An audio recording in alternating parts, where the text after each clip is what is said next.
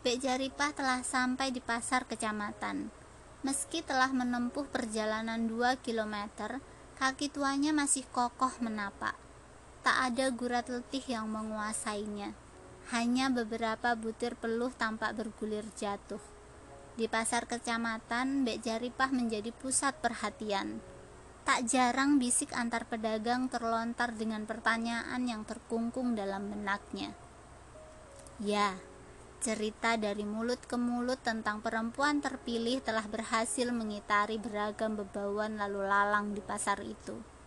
Tepat di sebelah pertigaan, Bek Jaripah disapa oleh penjual sego cawu.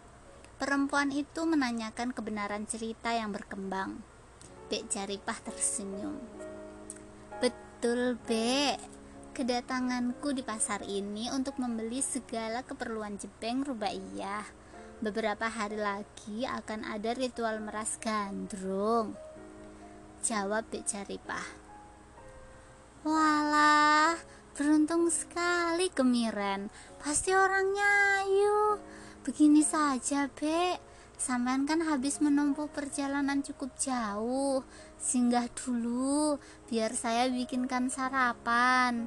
Siapa tahu masakan ini cocok untuk sampean. Nanti kalau ada tanggapan, saya sampean ajak juga. Ujar penjual sugo cawuk merayu. Tidak usah repot-repot, Bek. Saya harus segera menjual perhiasan, kata Bek Jaripah sambil menunjukkan gelang-gelang emas yang melilit di tangan kanannya. Mendapat suguhan itu, mata perempuan paruh baya menatap takjub. Sepertinya ia ingin melilitkan perhiasan itu di tangannya. Bek Jaripah tersenyum. Ia kembali melanjutkan kata-katanya yang belum selesai. Saya pikir dengan menjual beberapa gelang ini sudah mencukupi semua kebutuhan Jebeng Rubaiyah. Saya tidak bisa berlama-lama. Kalau datangnya kesiangan, tidak enak dengan orang-orang, jawab Bek Jaripah. Penjual suga cau berusaha untuk terus merayu Bek Jaripah. Namun Bek Jaripah tidak bergeming dari pilihannya. Dan benar saja, setelah basa-basi tanpa duduk itu, senyum tua Bek Jaripah menutup perbincangan. Langkah kaki tanpa alas itu kembali berkecipak di atas tanah agak basah depan toko emas Bek Jaripah menghentikan langkah kakinya. Belum sempat Bek Jaripah masuk ke dalam toko itu, ia disambut sosok Tambun yang selalu tersenyum. Haiya, jika Owe tidak salah, pasti kowe mau nambah perhiasan lagi. Mali masuk. Siapa tahu koleksi emas gua cocok kue pakai. Ujar lelaki paruh baya berkulit putih, bermata sipit, berhidung merah, dan mengenakan pakaian Tionghoa warna merah berkancing emas.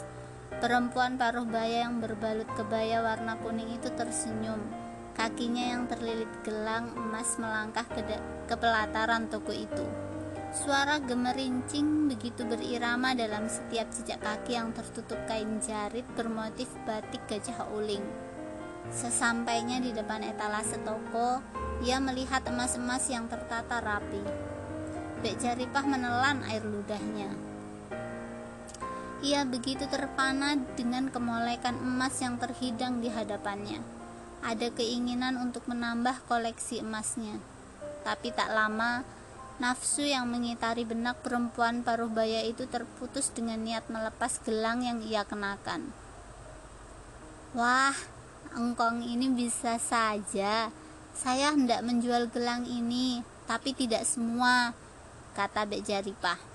Orang-orang makin berlalu lalang di atas sempitnya jalan pasar. Hiruk pikuk tawar menawar dan tangisan anak kecil begitu eksentrik hingga memenuhi jalanan pasar yang becek dan kumuh. Di toko emas yang tak ramai terdengar tawar menawar dari dua manusia berbeda kulit. Mimi serius menguasai sikap dan ucap awalnya tak ada yang mengalah.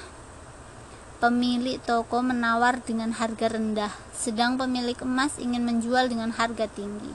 Suara riuh berterbangan. Beberapa pasang mata menatap kegaduhan itu. Semakin lama, semakin banyak. Bagi yang mengenal mereka berdua, kejadian itu hal biasa. Mereka sama-sama mata duitan. Lambat laun, kerumunan orang yang sekedar mendengar perdebatan mereka semakin banyak.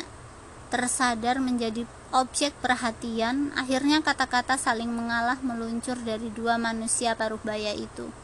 Setelah ada kata sepakat, akhirnya Bek Jaripah menerima segebok uang dan tujuh gelang emas yang awalnya melingkar di tangan pun berpindah ke dalam etalase yang dipenuhi beraneka ragam emas.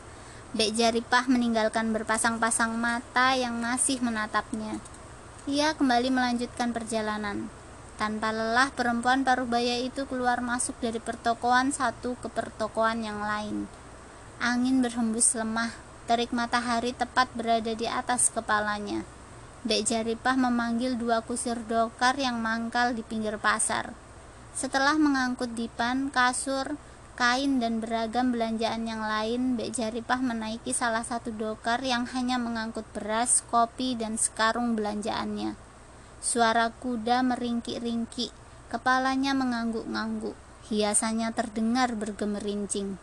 Kaki kuda melangkah lambat, di atas dokar, Bek Jaripah kembali mendapat pertanyaan tentang perempuan terpilih. Pertanyaannya membabi buta. Bek Jaripah tersenyum. Pertanyaan tidak boleh diacuhkan. Ia harus memberikan bumbu-bumbu penyedap sebagai bagian promosi gratisan. Benar saja, melalui gigi-gigi yang tak beraturan dan cenderung maju ke depan, rangkaian kalimat penuh semangat bercerita tentang kembalinya roh kemiren. Kalimat demi kalimat meluncur bersamaan dengan gairah matanya. Kusir Dokar mendengar cerita itu dengan penuh takjub. Awalnya Kusir Dokar hanya berniat mengantarkan hingga perbatasan Kemiren. Namun, karena cerita itu, Kusir Dokar rela menjadi buruh angkut untuk melintasi persawahan Kemiren yang terbentang begitu luas. Pikirannya sederhana, ia ingin menikmati langsung kecantikan Rubaiyah yang mulai tersohor di mana-mana. Matahari begitu terik, Bek Jaripah dan dua kusir dokar melintasi jalan setapak yang tak begitu besar. Kaki-kaki yang belepotan tanah becek itu mulai dibasahi oleh keringat. Tapi begitulah, demi perempuan terpilih, tak ada sedikit pun kalimat mengeluh.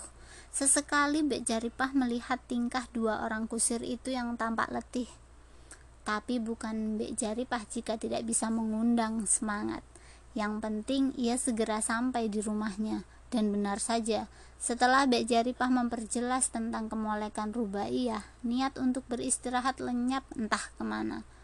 Mereka saling tertawa di bawah sinar matahari yang masih merekah di angkasa biru. Sesekali mereka harus terseok-seok dan hampir jatuh di atas hamparan padi yang menari sendu. Keringat dua kusir dokar menganak sungai, tapi mereka terus melangkah hingga akhirnya sampai di depan gebyok. Setelah semua barang belanjaan ditaruh, dua kusir dokar itu duduk santai di depan gebyok. Peluh terus bercucuran jatuh dari tubuh mereka. Sesaat kemudian, mereka membuka baju dan memeras semua keringat yang melekat pada baju itu. Mereka bertelanjang dada, wajahnya kehitaman, tingkah mereka seperti pengemis. Manjar Koni menghampiri dua lelaki itu. Bek Jaripah menyusul. Tangan kanannya yang masih terlingkari gelang emas menjulurkan beberapa keping uang kepada mereka. Dua lelaki kusir dokar menerima upah yang diberikan Bek Jaripah. Mereka berniat meninggalkan tempat itu. Namun setelah dua kusir dokar mengenakan baju basah itu, Bek Jaripah menahannya. Katanya, Sampean istirahat dulu, kopinya masih diaduk. Masa sampean tidak ingin melihat Rubaiyah? Kata Bek Jaripah sambil melemparkan senyum. Perempuan paruh baya itu memasang strategi biar cerita itu makin berkembang. Ya, dua kusir dokar adalah alat promosi yang baik. Dua lelaki wajah letih itu tak menyadari, mereka hanya mengangguk-ngangguk. Dari senyum yang terpancar, ada gurat malu yang bertengger. Mereka menyulut rokok klobot bulu jagung yang disuguhkan manjar koni. Mereka kembali duduk bersandar. Angin kembali berhembus. Perempuan ayu menghampiri mereka. Tangannya membawa nampan berisi tiga gelas kopi dan sepiring jajanan pasar. Dua kusir dokar terpana, matanya terus mengarah pada sosok perempuan cantik mempesona semampai kuning langsat dan jelita. Rubaiyah menunduk. Sesekali ia melirikan matanya yang hampir terkatup. Senyum manis yang tersirat melalui bibirnya lepas seperti memutuskan detak jantung dua orang yang ada di sampingnya itu. Terdengar suara salah satu dari mereka. Nanti jika sudah jadi gandrung, kamu harus saya tanggap. Untuk biayanya jangan khawatir.